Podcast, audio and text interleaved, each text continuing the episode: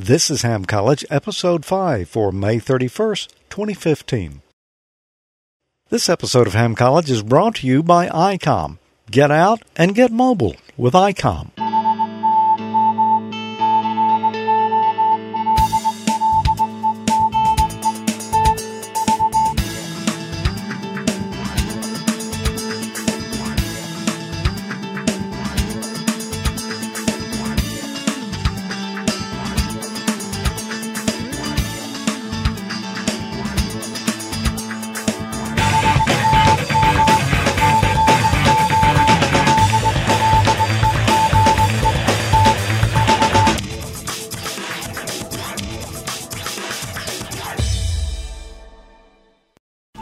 Welcome to another episode of Ham College. I'm George, I'm Tommy. and we've got another exciting show for you tonight.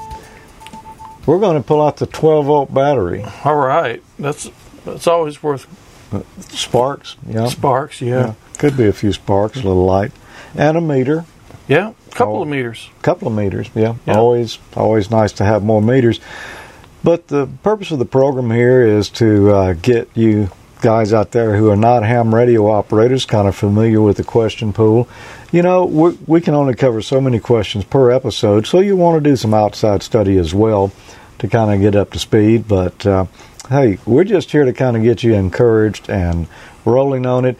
But I know we've got just as many um, longtime hams watch this program as we do non hams. Yeah, absolutely. It's always a great refresher to go back over the question pool. As you can see, we've missed a few questions on here going through them Yep. ourselves. It's uh, it's good to go back over that stuff to make sure you're current on the, the rules and regulations and protocols. It is, and you know, anytime that uh, we're streaming live at Amateur Logic, we always try to have a chat room going as well.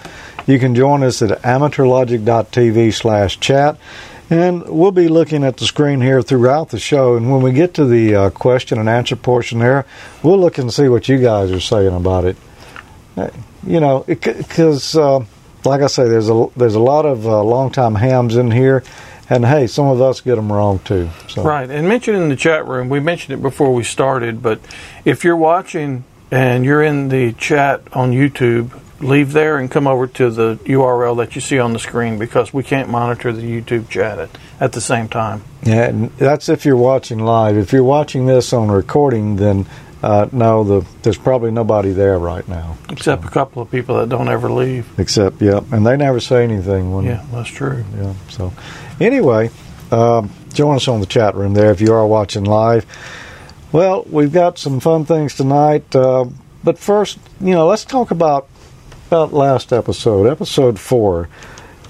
Tommy, what was kind of the the theme of that episode? Do you remember? Yeah, vo- voltage. voltage. And we showed the original battery. The uh, what was, this was the Voltaire cell? Is Yeah. that what they call it? Or pile? Yeah, voltaic pile. Voltaic pile. That doesn't even look like a battery. it looks like just looks like a stack of washers. Boy, it does, doesn't it? Yeah, but Yeah. Uh, it's pretty amazing that it actually produced some Yeah. voltage. We got so excited when we saw that that we built our own batteries. These turned out to be a lemon, though. They just weren't weren't really that. When Uh, life gives you lemons, make batteries. but you can see, yeah, you can see we got almost three volts there. That's that's one volt per lemon, which I think that's doing pretty good. Yeah, I think we we would have tweaked those. We could have probably got a little bit more out of them. Probably a 1.1 volts. Yeah, maybe. Yeah. We lit an LED with it though. We were mighty proud of that after trying for about 10 minutes. Right. But Yeah, it did was work. a struggle. it was a struggle, but it worked. Well, you know, we like to do a little history lesson in each episode of Ham College here. And uh, boy, I know Tommy, you've really been looking forward to this one tonight. oh yeah, I have. Uh, we, as a matter of fact, you were mentioning it just before we got started here. This month's history lesson is on the ampere. Andre Marie Ampere was a French physicist and science teacher who lived from 1775 to 1836. Among his accomplishments was figuring out a way to measure the strength of a magnetic field in relation to an electric current, known as Ampere's theorem. Ampere's law is a rule that deals with the mutual interaction of current carrying waves. By definition, an ampere is a unit of measure of the rate of electron flow or current in an electrical conductor. One ampere of current represents one coulomb of electrical charge moving past a specific point in one second. Well, I'm glad you cleared that up for us Yeah. because looking at the formula here, I just I would have missed that altogether. And you know, I was going to say this stuff really isn't rocket science, but there really may be a little bit of that there in could there. be. Uh, I think Yeah. you're right. By definition, an ampere is a unit of measure of the rate of electron flow or current in an electrical conductor. One ampere of current represents one coulomb of electrical charge moving past a specific point in one second.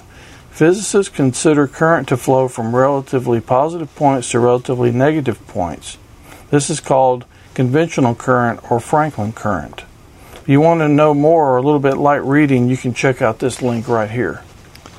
Looking right here, what did you say? Physicists consider um, current to flow relatively from the positive point to the negative to the point. negative points.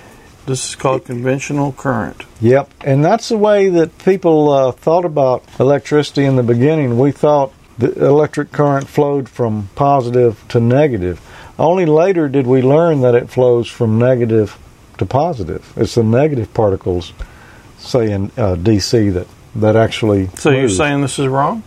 No, I'm saying that physicists considering this is wrong, but uh, and there's still a little debate on it. But but now we pretty much are of the opinion that it's um it flows from negative to positive. So if you look at the symbol for a diode, the arrow on it goes right backwards of the way that currently or current actually flows, and that's because at the time we drew that symbol, we thought that it flew from positive to Well, they must have been listening to physicists. I think so. Okay. I think you're right. We'll just blame it all on them and Okay. move on. Let's just take a moment here and uh, get a message from the people who helped make Ham College possible. We really appreciate their support. And and we're going to talk a little more about something we recently did with these guys when we come back before we actually get into the questions. But hey, let's hear from ICOM. Get out and get mobile. Whether you're looking for a handheld, mobile, or HF rig, ICOM has a radio to get you operating on your next adventure.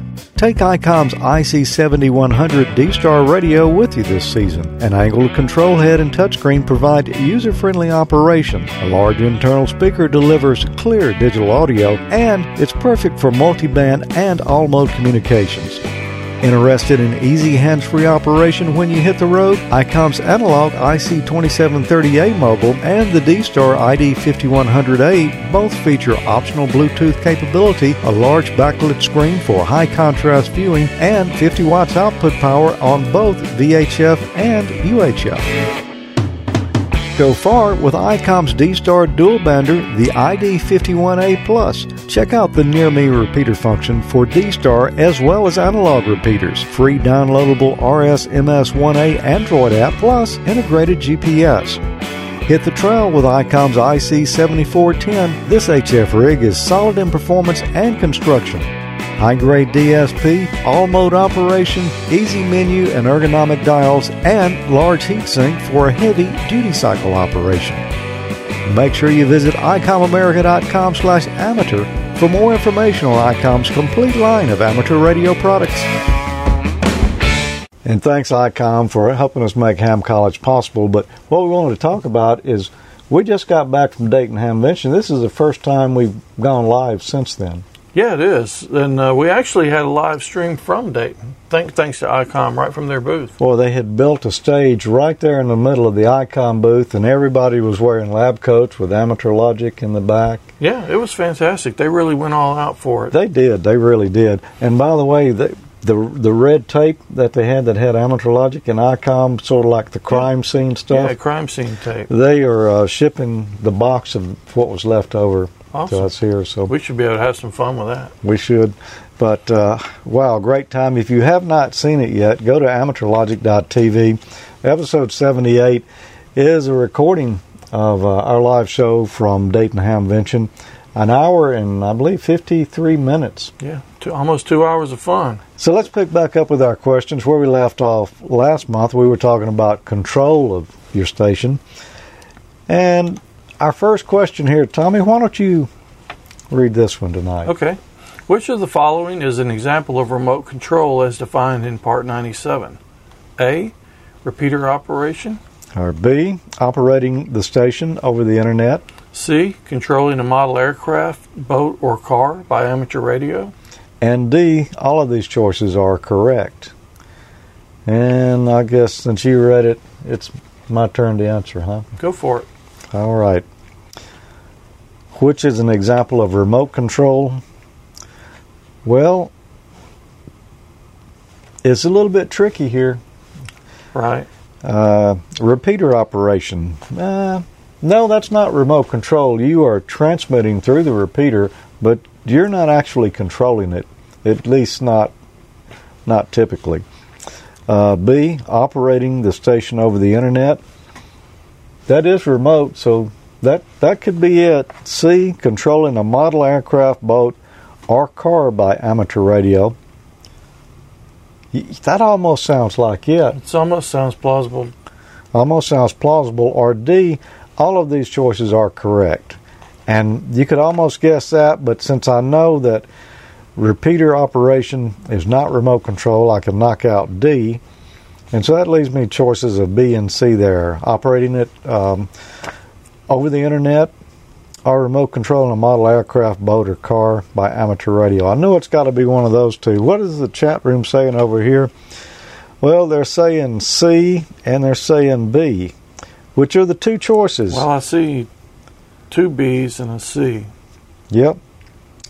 Well, Tommy, I'm going to have to side with the bees. I think the bees have Well, it. that's what I think as well. Let's let's see. And that is correct. I, I think this is expected. Yep, it is for the first two or three questions. Right. So, uh, yeah, it's answer B: operating the station over the internet. So uh, Yeah, that is, that's a little tricky. th- yeah, you would I, I could see how C could could be kind of misconstrued as being the answer, but yeah, yeah. I think that would really be. Um, I guess C would would be talking about radio control, maybe, other rather then than remote. remote. So, yeah, I, I could see that happening. Well, let's move on to the next one here. And that is which of the following is an example of automatic control? Not remote control, but automatic control. A. Repeater operation. B. Controlling the station over the internet. C. Using a computer or other device to automatically send CW. Or D. Using a computer or other device to automatically identify. Okay, and this one is yours, Tommy. And, and let me just say before we move on, when I and C right there, uh, automatically send CW. CW stands for um, continuous wave, and that is Morse code. Right. Synonymous for Morse code. Yeah, generally that's that's what you're doing when when we talk about CW. So, reason this one out for us, Tommy. Yeah, this one's a little tricky too. Uh, a repeater operation. That I mean, that guess that that is that would be- automatic control? Well, when you when you key up your rig, it's automatically automatically keying up the repeater. Automatically repeats. Yeah, I can see that. So, or B, controlling the station over the internet, which we just had that one, so I'm pretty sure that's not going to be the answer. Yeah, because we're talking about automatic, not remote. Not remote. Mhm. C, using the computer or other device to automatically send CW. Um, that's not identification. That's I not don't control. It's not. It's not control, No. and that and and that means D isn't either. So the chat room, man, there's A's all across the board. Well, there's a A's. there's a few for M. Well, there's one for M in there. Since that was not a choice, we know he's wrong. Yeah. Okay. so I'm I'm I'm going with A also. That's correct. Repeater There operation. There we go. That's enough fist bumping for one day. Okay, I'll try to remember that. All right, well, let's go on to the next question here. Who does the FCC presume to be the control operator of an amateur station unless documentation to the contrary is in the station records? And by station records, I assume they mean your log. Your logbook. hmm A. The station custodian. B, the third party participant. C. The person operating the station equipment. Or D, the station licensee. Now, this is kind of a tricky one. Yep. They they uh, a lot of them are, but This one, let's. it- It's my turn to It- answer. it's, it's your turn to answer, but it really makes sense if you read all four of them. Yeah, and you just got to read the question correctly. If if you're not thinking about the question right, you could get this one wrong. Boy, the guys in the chat room aren't even guessing on this one yet. But um, well, let's see. Who's going to be the control operator? Unless documentation to the contrary is in the station records. That's right. the key. All right, so A, the station custodian. I'm not sure what that term means. Yeah, that means that's probably not going to be. I don't. Yeah, I don't I think don't know there is, is such a thing. There's a repeater custodian, but I don't think there's a station custodian. Uh, B, the third party participant. Well, the question doesn't say anything about a third party participant, and even if there was, uh, the answer doesn't say if that third party participant has a license. Right. So they couldn't, probably couldn't be him. C, the person operating the station equipment. And you would just think right off, yes, that's that's who's responsible. But actually, because I looked it up ahead of time, I know that it's D, the station licensee. But if you think about that, unless documentation to the contrary is in the station records, it, it's got, it's almost got to be D out of all those, because that means that means it would have had to been written in someone's logbook. Well, let's see. And that's correct. It is D, the station licensee. Uh, and we had, uh, we were kind of mixed there on C's and D's on this one here. And I, I can see why, you know. Yeah, it's kind of tricky. You would think the person operating the uh, station equipment, but according to the If the FCC, if the station licensee wrote them down in the logbook that they were operating, ah, yeah, then they could put it off on them. right? But, but you've got to have documentation. That's that last part. I keep pointing up there, but the last part of that question is the key to that. Yeah. So, um, if somebody is operating your station and they're misbehaving, you can't uh, you can't leave it to the FCC to enforce justice. There, you'll just have to do it yourself. No, Swift justice. no. Um, it, it it needs to be in the records. So, Right. Tommy, if you went up there and started um, using foul language on my radio, I would write you up in the log. You're going to write me up? I'm going to write you up. Okay. I don't know what good it would do, but assumably I might could get out of it if if I got in trouble. But good hams don't do that anyway. so- No, they don't do that anyway. And it is a good idea to keep logs, but I've got to be honest that if you went up there and used my radio right now, I probably would not write in the log that Tommy used my radio. Right. Just just being honest. You know. Most of us don't keep that good of records, but we, Yeah. we should. Well, why don't we move on to the next one here and uh, Okay. I think this is mine to read. Okay. So, who is accountable should a repeater inadvertently retransmit communications that violate the FCC rules? A. The control operator of the originating station. B, the co- control operator of the repeater. C. The owner of the repeater. D, both the originating station and the repeater owner. Okay, well, what do you think? Now, right off, I would almost think that D might be the answer, but let's just run down through them and see. I would think that when I first looked over these, I'm I'm thinking, yeah, it's it's going to be D. Yeah, but the yeah, but the more you think about it, A, the control operator of the originating station, he's the one that's that's sending the offensive offensive or whatever the case may be. Although it's- transmission. Although it's inadvertent, it says he's still doing it. Yeah. Well, should the repeater inadvertently retransmit? He could have been he could have been doing it on purpose, but the repeater Oh, can't yeah. distinguish. Yep, that's true. So B the control operator of the repeater, that that wouldn't be fair to put to pin that on him because Wouldn't he be has fair, no control yeah. of that. Yeah. And I'm sure a good repeater oper- trustee would shut the repeater down if something like that yeah. were happening. The owner of the repeater, same thing. I, I'm I'm going with A. You're going with A. Well, the chat room is saying it's either C or B. So let's see who's right on this one. Tommy, you outwitted the chat room. That, that, okay, that's That deserves one a more fist bump, huh? There you go. So, but if you think about it, that makes sense. Yeah. when I first read it, I was thinking, well, both of them are going to be responsible, but no. Yeah. It's the control operator of the originating station, the guy who made the transmissions. Right. Yeah.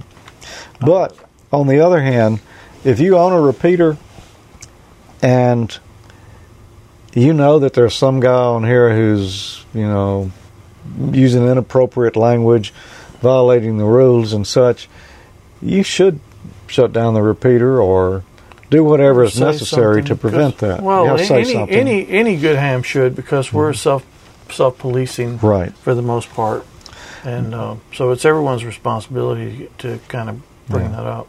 But if the uh, if the owner of the repeater or the control op or the repeater knows that it's going on, and he continues to let it happen, then you know that that's not uh, that's not really good either, and he could Right. face some repercussions from that. In which of the following circumstances may the control operator of an amateur station receive compensation for operating the station? A. When engaging in communications on behalf of their employer. B. When the communication is incidental to classroom instruction at an educational institution. Or C. When rebroadcasting weather alerts during a RACES net. Or D. When notifying other amateur operators of the availability for sale or trade of apparatus. They, almost all of those sound pretty bad. Yeah, but one of them is actually the answer. Yeah. I think Yeah. I know. Let's see, I'm the one who's got to answer. You do. Okay. All right, so let's look at them. You know, when when can you make money operating on the air? When engaged in communications on behalf of your employer? Uh, A, no. No. Uh, B, when the communication is incidental to classroom instruction at an educational institution? Uh, maybe. I think that's it. Yeah. See, when we're broadcasting weather alerts during a race season net, no, you can't make money for rebroadcasting weather That's alerts. a public service. Yeah. Or D, when notifying other amateur operators of the availability for sale or trade of apparatus. Now, that's a tricky one because there are nets around that uh, discuss trading amateur radio gear and selling it, and that is legal. Is it? Because I've always wondered that when I, I've heard those, and I'm like, that that just doesn't seem quite kosher. That is legal, but what this answer here is saying is you can be paid when you're notifying other amateur operators of the availability for sale or trade of apparatus. Oh, for So- being the one that's broadcasting. Yeah. So you can't be paid for, for saying, "Hey, I've got a um, a swan for sale," I see. you know. But But if I said, uh, George, oh, if you give me twenty five bucks for telling everybody on the net that you had a swan for sale, then That would be that's illegal. Bad. That's yeah, I bad. got you. so based on Fine all of this, the only one that really works, I'm going to say, is B. When the communication is incidental to classroom instruction at an educational institution, and that is correct. There you go. And and that's a good thing because most of the chat room, well, they were kind of all over the place on it too. We've got a D and we've got some B's there. Uh, had a couple of D's. So uh, yeah, you know it, it's a fine point there, but uh, it is actually B. Yeah. So if you're getting your normal salary, being a teacher, and then you're teaching ham radio as part of your curriculum, that's that's cool. Yeah. I could see that. Yeah. All right, next question. Which part of the FCC regulations contains the rules governing the amateur radio service? And Tommy? A part seventy three, B, Part 95, C part ninety. or D, Part 97? And this is not one that you're going to be able to reason out. No, it's just a, it's just a number. And I, yeah, it is. And I know this one like forever. I know it's D, part 97. Mhm. Which of the following is an FCC rule regarding power levels used in the amateur bands under normal, non distress circumstances? A. There is no limit to power as long as there is no interference with other services. B. No more than 200 watts PEP may be used. C. Up to 1500 watts PEP may be used on any amateur frequency without restriction. Or D. While not exceeding the maximum power permitted on a given band, use the minimum power necessary to carry out the desired communication. All right, A, there is no power limit as long as there is no interference with other services. That would be uh, wishful thinking.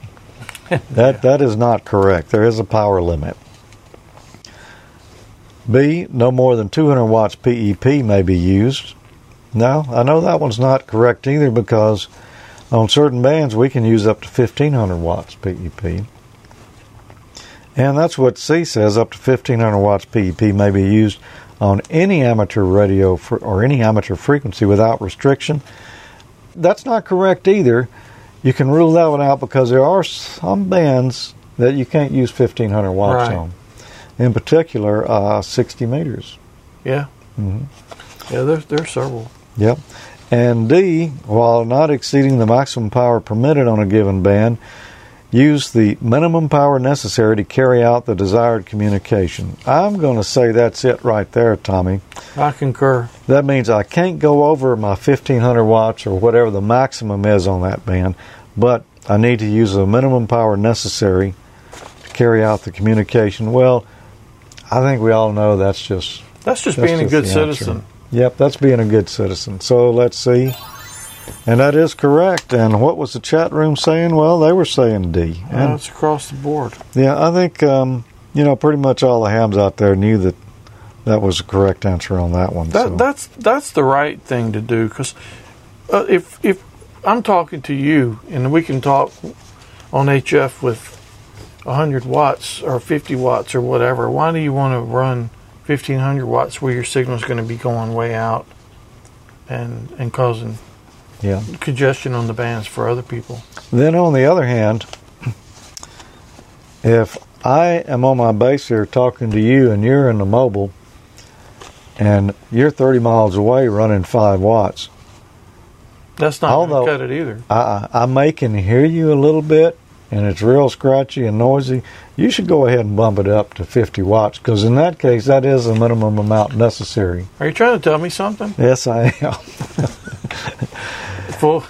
Are you saying full power is the is the minimum? For mobile operations, a, a lot of in a lot of occasions it is. Uh, yeah. You know, Why don't So- you turn it up to where you get a clean yeah, clean yeah. communications of Don't don't go overpower, but there again, use enough power that the guy on the other end isn't straining his ears to hear you.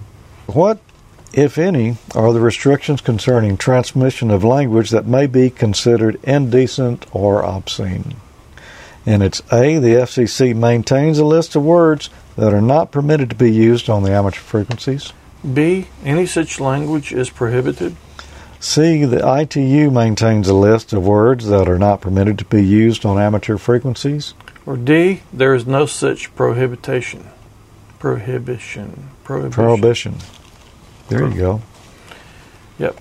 So, What do you I've think, Tommy? This one. So the FCC maintains a list of words. No, that that's not true. I had heard that there were seven words you couldn't say on television. They are, but the FCC is not maintaining them for amateurs. Okay. But we're not really sure that that seven exists anymore from what I'm seeing on TV these Yeah. days. Yeah, that. Yeah, oh, that's true. Yeah. Good point. Any such language is prohibited. That that sounds about right. The ITU maintains a list. That's another list of words. That's just not going to be a list of words. I don't think. Well, and another thing there is the ITU doesn't uh, govern the rules in the United States. It's Right. the FCC. Absolutely. So that would disqualify that answer. And then there is no such prohibition, and I don't believe that. So to me, the answer can only be B. No such language. well, according to the chat any room, Such language. it's either B or D. So, yeah, it It's- was. I think it's going to be B. And the thing about the list of words, even That was George Carlin's list of words, by the way. yeah, oh oh yeah, it sure Yeah. was, It sure was. I remember that now. But if if the if the FCC maintained a list of words, somebody would figure out a way to to twist it, twist it around or something to say something that's wrong. And uh, here, you know, I think this even kind of covers the implied meaning. I Yeah, think. it does. And without the FCC just trying to get really down nitpicky and and mince words with folks, they just say, "Hey, it's prohibited." Right. Which of the following meets the FCC definition of harmful interference? A. Radio transmissions that annoy users of a repeater. B. Unwanted radio transmissions that cause costly harm to radio station apparatus. C. That which seriously degrades, obstructs, or repeatedly interrupts a radio communication service operating in accordance with the radio regulations. Or D. Static from lightning storms. And this is mine. That's yours. Okay, so which does the FCC define as harmful interference? Well, let's see. A. Radio transmissions that annoy users of a repeater. I don't think it's that one. I mean, it's annoying. Yeah, but you could almost see how somebody could think that. well, you could. You could. B. Unwanted radio transmissions that cause costly harm to radio station apparatus. Um. Yeah, yeah. Normally, um, transmissions don't cause costly harm Yeah, to like your how- radio gear. How close would you have to be, and how much power would you have to run to overload something Yeah. that bad? I have heard of people saying that uh, they left their HF rig on and they got out in the mobile in the driveway and they started talking on it and it blew up the front end of their HF rig. I've never had that happen, so I don't, I can't say whether that happens or not. Some people say it does, but I can tell you that if uh, I'm on uh, my dual band VHF UHF radio and you're right behind me running 50 watts, you're not hurting my radio. You know, it just that's That's not the minimum amount of power no, it's not. required for No. communication. That is a maximum amount required. okay, so I'm going to say no, it's not B. Uh, C, that which seriously degrades, obstructs, or repeatedly interrupts a radio communication service operating in accordance with the radio regulations. Well, that's a mouthful, but I'm going to say that's it. Or D, harmful interference would be static from lightning storms. No, that's not harmful. That's just annoying. Uh, so I say it's C, and uh, And the chat room concurs they with you. They pretty much agree with it. Okay. So there you go. It is C. All right. When is willful interference to other amateur radio stations permitted? A. Only if the station being interfered with is expressing extreme religious or political views. B, at no time. C. Only during a contest. D, at any time, amateurs are not protected from willful interference. All right. I got to say, before you answer it here, this one ought to be pretty doggone obvious. But Yeah. let's see. Okay, yeah. I'm I'm just going to go ahead and say the answer is obviously B at no time. I mean, only if stations interfere to express extreme religious. You know that's wrong. But isn't it okay if, if I'm real uh, if I'm real upset and I'm extremely religious and political that I can interfere with you? If you're saying something I don't like? I've heard it would, happen. You would think so nowadays. yeah. But no, no, that's not right. uh, okay, so I think it's B. Only during the contest. That doesn't give you any No, like although that. Although you do hear it during a contest, it is not not legal. And that at any time that amateurs are not protected. I just that's not true. I, I'm saying it's B at no time. At no time. Well, I'm going to agree with you, and so does the chat room. You're correct. it's at B at any time. Well, that kind of winds up the questions here on uh, remote control All right. and Well, those were fun. related subjects there, including some uh, some heatly contested issues. but we've got a few more here. But before we get into these, these are more of a technical nature. I tell you what, why don't we do a little project, Tommy. Let's do it. You know, This is my favorite part. yeah, we have not pulled out a battery or a meter yet tonight, and We're way we're past way past that. Yeah. So while we're getting set up for that, on the 15th of each month, ICOM is proud to sponsor AmateurLogic.tv with hosts George Thomas, Tommy Martin, and Peter Barrett. This looks a little crude, but roughly here's what I have. The bottom trace here is ground. While the elements will jiggle some, they're actually not too bad. It's light. After putting it together, I decided to test everything, so I ran in 12 volts, and I'm measuring the output here. No, it's not too windy right now, Jim. It was yesterday. actually turn that into a scanner capable of tuning across a wide range of frequencies. Whoa, okay. What is this called? We're in the antenna switching matrix. Any one of our six broadcast transmitters could be connected to any of the 22 antennas via the switching matrix. Down in Melbourne, apparently they, they tune up their radios different than we do, Tommy. Oh, yeah? Now, the FM 900 is tough. Seriously tough. We finally arrived. Man, we're in Ham Nirvana. Again. Boy, what what a great time. And and as happened last year, we still haven't got all the way through the flea market yet. No, we've been hit about a fourth of it, but we're going to have to strike a trot. Well, the moment of truth has arrived. I've attached a BNC connector to the antenna terminals here. I've got plus 12 volt and ground uh, power coming in here. It's going to my uh, power supply. Uh, that I'm supplying it with 13.8 volts. And I personally am so thrilled that George got the special award. Well deserved, my friend. That's really cool. What about the Super Bowl, Emil? Did you go to the Super Bowl, or were you at home uh, operating that night? tuning my amplifier and oh, I lost power in the shack and uh, went outside. The house lost power. the whole neighborhood went out for about 30 minutes. I, I don't know what happened. Oh, Huh. that explains a lot.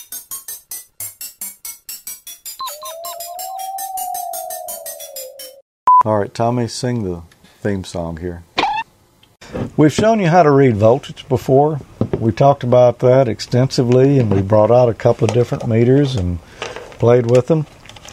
Today, what do you think we ought to talk about, Tommy? Well, let's talk about current or amps. Measuring current, amperes. Amperes, that sounds familiar. We talked about that. Yeah, that guy with the chick's middle name. That's it. The Yeah. guy with the hair. Yeah, chick's hair. Okay. You know, when we measured voltage, we took our meter and we put it across the two terminals here. We put it in parallel, right across there.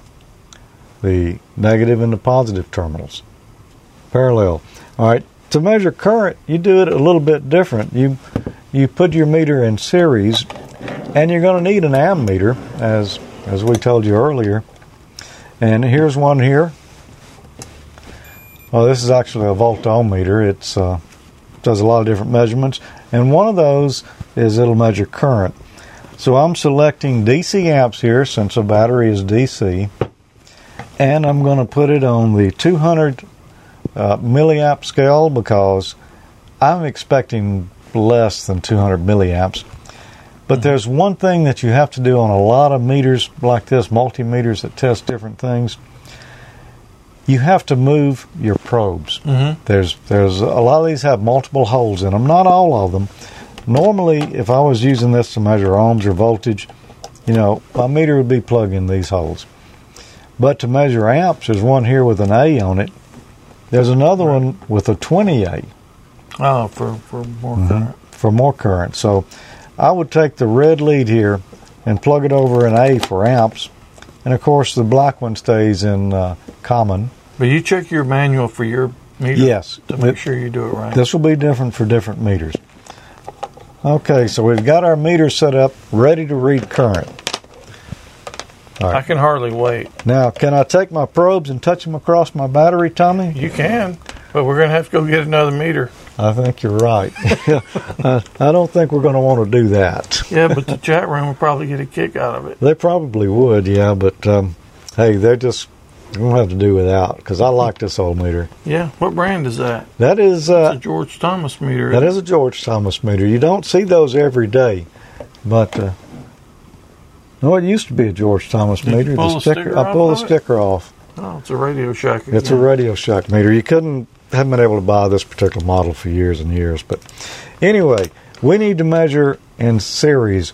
If you take your ammeter and put it in parallel across that battery, yeah, like Tommy said, you're going to be drawing maximum amps through that meter, whatever that battery can supply, and you're going to smoke your meter or blow the fuse that's in it. So we're going to go in series. Well, you know, it's not a good idea for me to uh, short across this battery, which is what I would be doing if I just connected one lead here and then touch the other one to the battery. Can't do that. We need to actually be measuring current on a circuit that does something. So I've got some little light bulbs here. And I just so happen to have a set of clip leads here. Okay, well I'll tell you what. Have you got a red one? I do. I just so happen to. Just so can find the to. camera. That is mighty convenient. It is. It's All right. almost like it was planned. I'm going to hook We know that can't never happen. That it could never happen.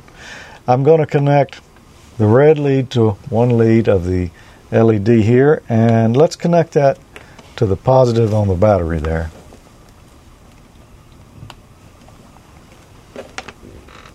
Now the light bulb is not on. Well, that's because We there's haven't made nothing. the circuit. We haven't made the circuit. There's nothing connected to the other side, so no current can flow yet. Now, the way we would normally do this, we'll just take the black lead. Let me move the meter out of the way just for clarity here for a minute. We take the black lead, the negative, connect it to the other side of the light bulb, and we've got green light. All right. So we know current will flow in the circuit this way. To put our meter in series, we've got to break this circuit somewhere, so we'll just disconnect one end of the light bulb. It could be either end, doesn't matter which one. And now we'll connect our meter in series, in other words, between these two, so that it's completing the circuit. On a uh, digital meter, it doesn't matter which negative or positive you connect to which end there. Uh, it's not going to matter. On a uh, analog meter, your meter's going to swing backwards if you get it backwards. So when you first on the connect digital it, meter, is it going to show you negative? It'll show you. Uh, it'll show you negative negative reading. if you got it Okay. hooked up backwards. So let's just connect it there. And, And you've there- got it hooked up backwards. I've got it hooked up backwards because it's showing negative. And I can't see what does that mean? 62 milliamps. 62, around 62.7 milliamps, I think. I've got another light bulb, Tommy. Wow. How, just so happen to have another. Just so happen to have another. That's convenient. Now, what if I take this one and let's just string it on out? Let's put it in series with the other one. What do you think is going to happen there? See, we're going to go in series. Yep.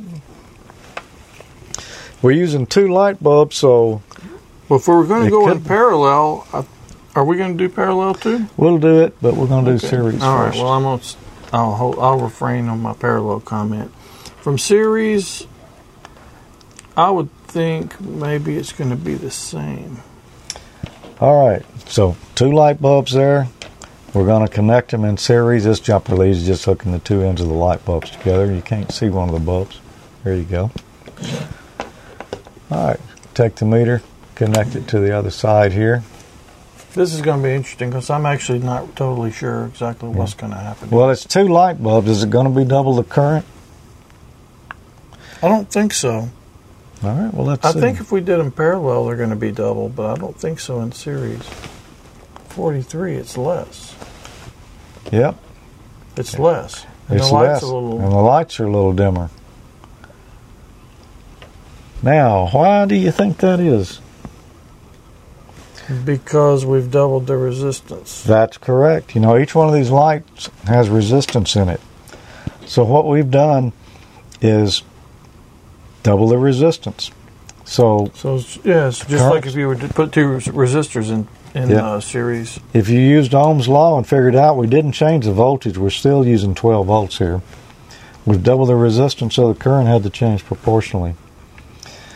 All right, so here's another rule, and this this won't be on your test, but just something that uh, well, it won't be in the technician exam, but something you should know.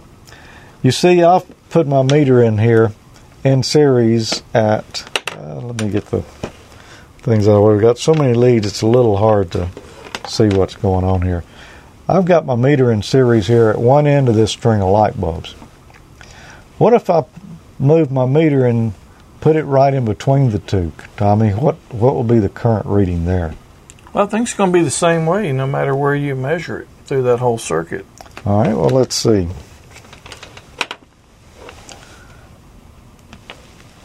All right. So we'll Because just the current's flowing, the current's making that circuit right there. I think it's it's going to be the same all the way through. I mean, that's what makes sense to me. all right. Well, let's take our two leads and put our meter between the two bulbs here. Forty-three point two. Pretty much the same. pretty much the same thing. Even if I moved it to the opposite end here, it's going to be the same. And the reason is the current is the same at all points in a series circuit. Right. So that that might just be something good to remember. It's not it's not going to be in your technician exam. It makes sense if you think about it, but Well, at it first does. it's kind of misleading Yeah. because you would think it would be double at first, but yeah. All right. So we're going to do parallel. let's do parallel now. Tommy, what do you say the current is going to be? We know it was 60 something milliamps It's going to be when it was a single 120. It's going to be in the 120s. You think 120? Well, let's see. Let me ask you another question. On the meter here, it doesn't really matter on analog meter. I mean, on a digital meter, it does on analog. Which lead should be which? Should I have from common hooked to negative on the battery, or should I have the positive meter lead hooked to the negative? The positive to the negative. All right, so now that meter won't read negative when I connect it. That's right. Nope. Whoops. That's what I thought too, but We just We let the both wrong. smoke out. yeah. All right, so instead of uh, roughly 62 milliamps or 63 milliamps, we've got 127.8. That's because what we've done here, we've taken uh, these two resistances and put them in parallel with each other, effectively uh, cutting the resistance in half. Voltage is the same, resistance is half as much, so current went to approximately twice, as much. In in Gordo's book, he uh, he has a good explanation of uh, of current, and it's it's like uh, picturing it as being in a stream. Mm-hmm. The electro, you know, but the water is the electrons, and you go out into the stream, you can feel the current pushing You can feel the current. hmm Uh, if it's high enough, you can feel the voltage too. Yeah. But no, that is a that is a good example there. Well, I don't really know what else we can do with this battery and two light bulbs in a meter right now. Not without getting out the fire extinguisher. Now, so uh, So I guess we better stop while we're ahead. I think so. You ever use one of these? As a matter of fact, I have, This is for AC, hmm and um, you can actually take the amp clamp here and put it around one of the one of the AC wires and tell Mhm. how much current's going through it just by the magnetic field. so you don't have to have the leads hooked to You it don't at all. have to hook up the leads at all. You'd call that a clamp-on amp meter. Yeah, it's pretty handy. I've used this so many times for working on in a Mm-hmm. previous life working on uh, air conditioners and electric heat. See these two wires here? Let's pretend that's a piece of lamp cord. These two are stuck together. So can you just clamp on it like that? No, you would you would need to split them and put only put it across one of the wires. One of the wires. If you put it across both, you wouldn't have anything. You wouldn't get anything to cancel each other out. Okay. But but then you if as long as you've got this on AC amps, AC amps, then it'll read it for you, and you don't have to do anything to touch the electricity. So They do make DC clamp-on amp meters. Yeah, I've never seen one of those. I haven't either. I And could imagine it's expensive. They said they were real expensive, so uh, that, that's all I know about that. But um, apparently, there's some out there. Cool. First question on current here: What is the name for the flow of electrons in an electric circuit? A. Voltage. B resistance. C. Capacitance. D current. Okay, Tommy, what do you think? Well, the flow of electrons I'm I'm going to go with D current. You think it's D? I think it's D, and I don't even really know how to resist this. Uh, resist. I don't even know how to reason this one out. Really, I know it's not voltage because we covered voltage last month. Uh, yeah, but you're not necessarily. Hopefully, didn't take your test last month. You passed it. Yeah, There, you're right. I don't know how you reason. Oh, no, you were talking earlier. Uh, Gordo's Gordo's example works here. right. Yeah, like about the flow of water. hmm Right. So the, you got the flow. So I'm I'm going with current. You're going with current. Okay. Well, another another way you could reason it out is voltage. If you remember when we were talking about voltage, voltage is electromotive force. Mm-hmm. All right. So that's what voltage is. Resistance, we know that's not the flow of electrons. That's that's the opposition actually to the flow. Yeah. Capacitance, well, that's what a capacitor has. Um, there's a capacitor itself doesn't uh, have any flowing electrons, so that only leaves you with current. So I'm with you, and it looks like everybody in the chat room's with you. All right, well, let's see what the answer is, and it is D, current. So, here, let's just. Yeah. We've had a hard That's night. my so- test. Yeah. Yeah. All right, what's our next question going to be there? Electrical current is measured in which of the following units? A. Volts. B, watts, C. Ohms. or D, amperes? Electrical current is measured in which of the following units? Well, volts is a measurement of voltage. Watts is a measurement of power. And ohms is a measurement of resistance. So, amperes, D, is a measurement of current. What were you laughing about? I must have said something funny.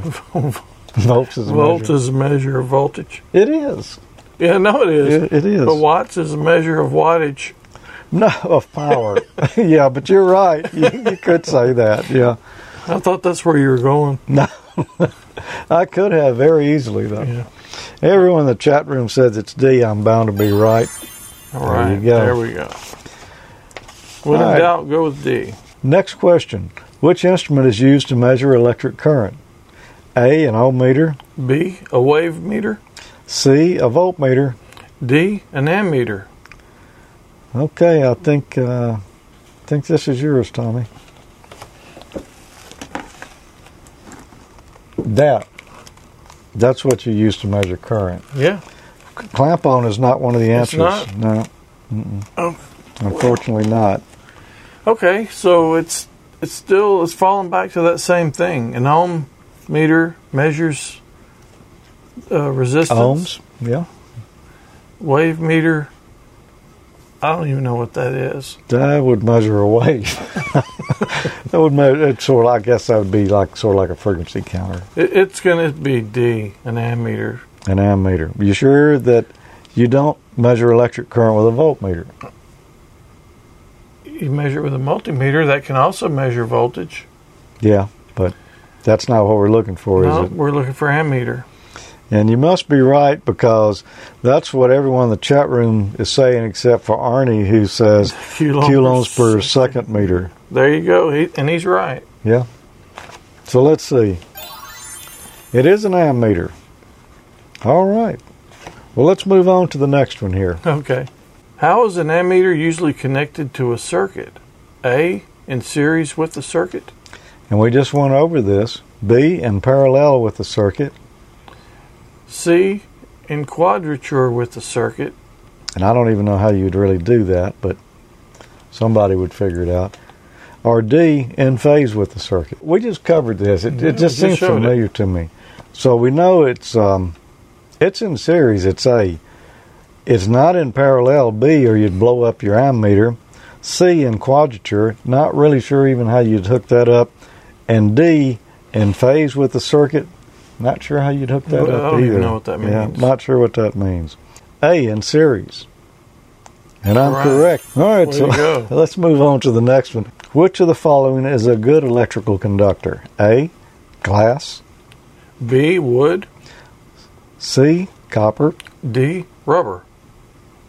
And it's my turn to answer this one? Yes, and this one, this is a trick one. Yeah, no, it's not. It's like you would have to just like be asleep to miss this one. A. Glass. Glass is an insulator. yeah, B. Wood. Wood can be used as an insulator too, as long as it's not wet. yeah, and then it could be used as a conductor, but not a very good one. No. C. Copper. All your wires, most of your wires copper now. Well, you used to have aluminum wire, but most of it's I mean, you don't use rubber wire?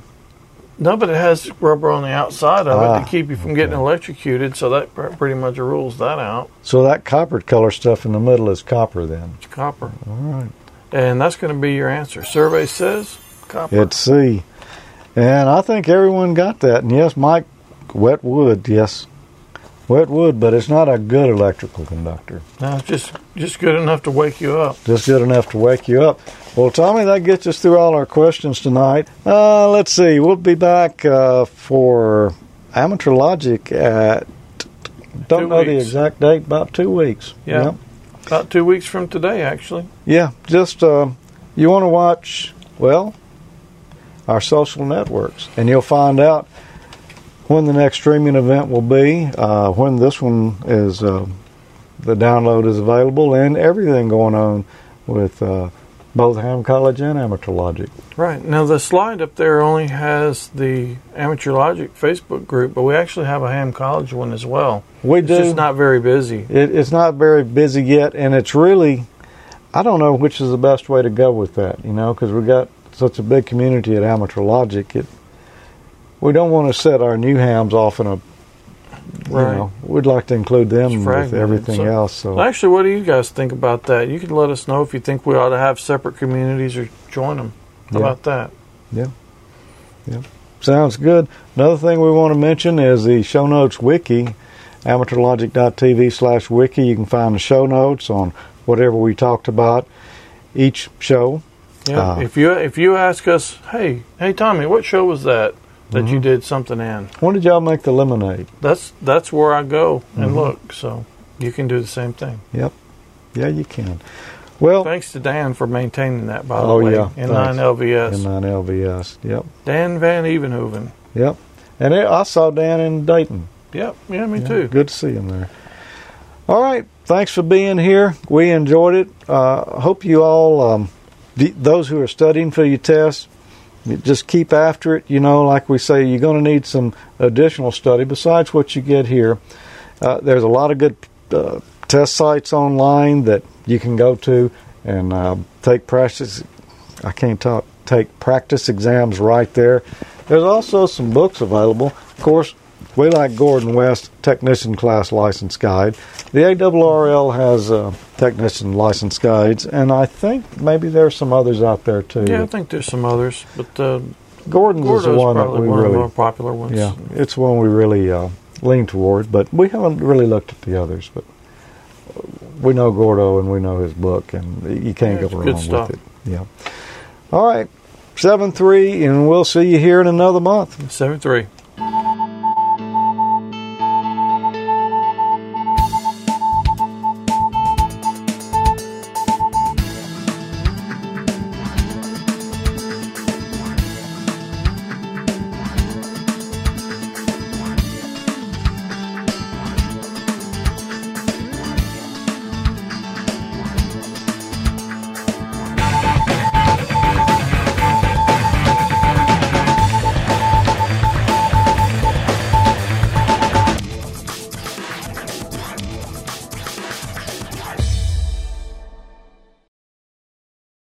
Figuring out a way to measure the strength of a magnetic field in relation to an electric current known as the ammeter.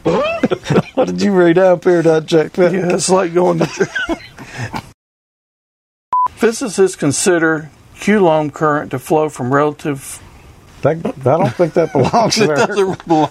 Okay. but I want to say something about something you just mentioned right there.